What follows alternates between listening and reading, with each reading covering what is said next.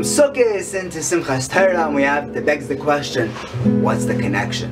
What does what does Sukkot have to do with Simchas Torah? Can we find a link between the two Yom Tovim? Very rarely do we have them this close, but you know, Rosh Hashanah and Yom Kippur, Sukkot, they're, they're near each other, not back to back. But here we have, we have two back to back Yom Tovim. I was thinking of Ari Leibowitz mentioned last year that these Yemenite, Taimani uh, Esrogim, they're huge. Yeah, Ashkenazi ones come in these little cute boxes. And a couple of guys in yeshiva had had these Sephardi ones. They literally had a suitcase with a handle. It was a huge box with these gigantic esrogim. How do they grow so big? You ever wonder? He said that esrog has a tremendous uh, char characteristic, which is unique to the esrog. You have to research this to find out if it's true. But the more you water the esrog, the bigger it gets. That's it. You water it, you water it, it gets bigger and bigger. Until you cut it off, it's just going to keep growing. And I thought that that is so apropos. The, the esrog we know is connected to the lev. We even hold it connected to the lev. It's sort of the shape of a heart. This is not actually the shape of a heart. An esrog is closer to the shape of a heart. And uh, it's connected to of Adam, tzaddik. And water what do you, what do you, how do you get an esrog to grow? You water it. So we have to water our heart also. We water it with, with Torah, in Mayim el.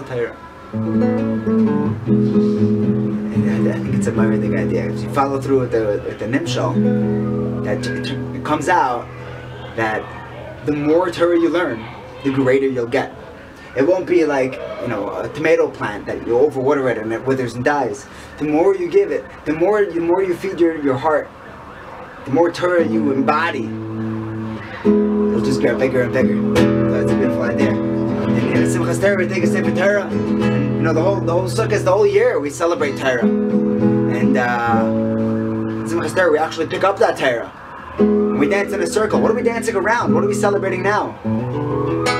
Now we're celebrating the Bima, the Stender. Baruch Ber Leibowitz used to call the Stender the Aron Kodesh for Torah Sheb'al Peh. It's, it's, it's, we're celebrating the actual learning of the Torah. The bima, an empty bima says, go, no, put a, put a sefer down and start learning. The simple we should connect it. We should water our, our, our hearts with uh, more Torah than you can imagine, and we should grow to uh, unimaginable uh, heights.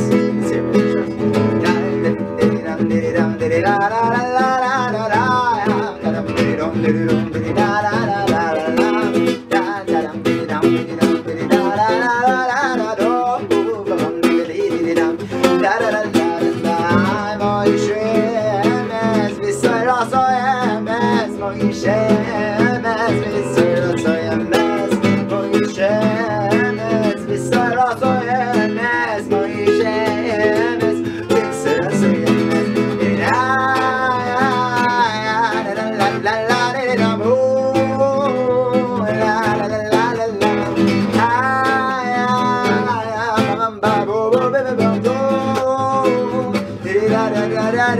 da, da, da, da, da.